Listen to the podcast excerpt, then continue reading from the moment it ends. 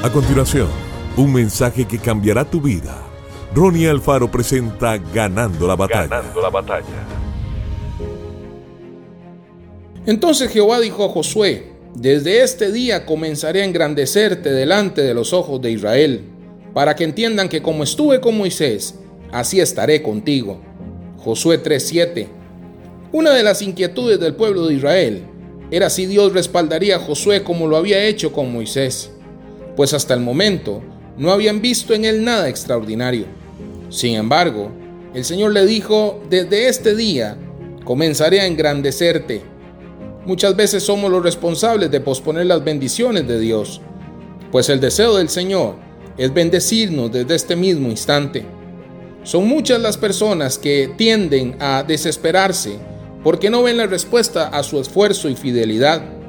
No obstante, Josué vino a ser un caso particular, pues estuvo cerca de Moisés para servirle sin esperar nada a cambio.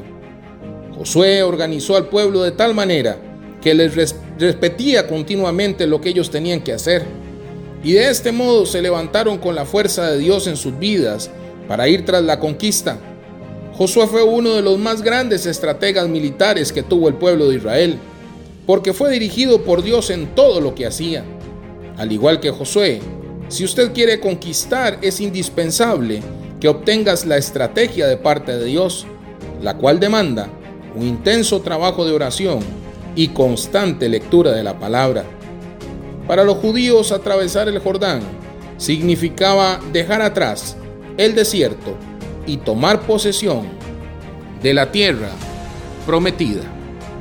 Que Dios te bendiga grandemente. Esto fue Ganando la Batalla con Ronnie Alfaro. Seguimos en Spotify y en nuestras redes sociales para ver más. Ganando la Batalla con Ronnie Alfaro.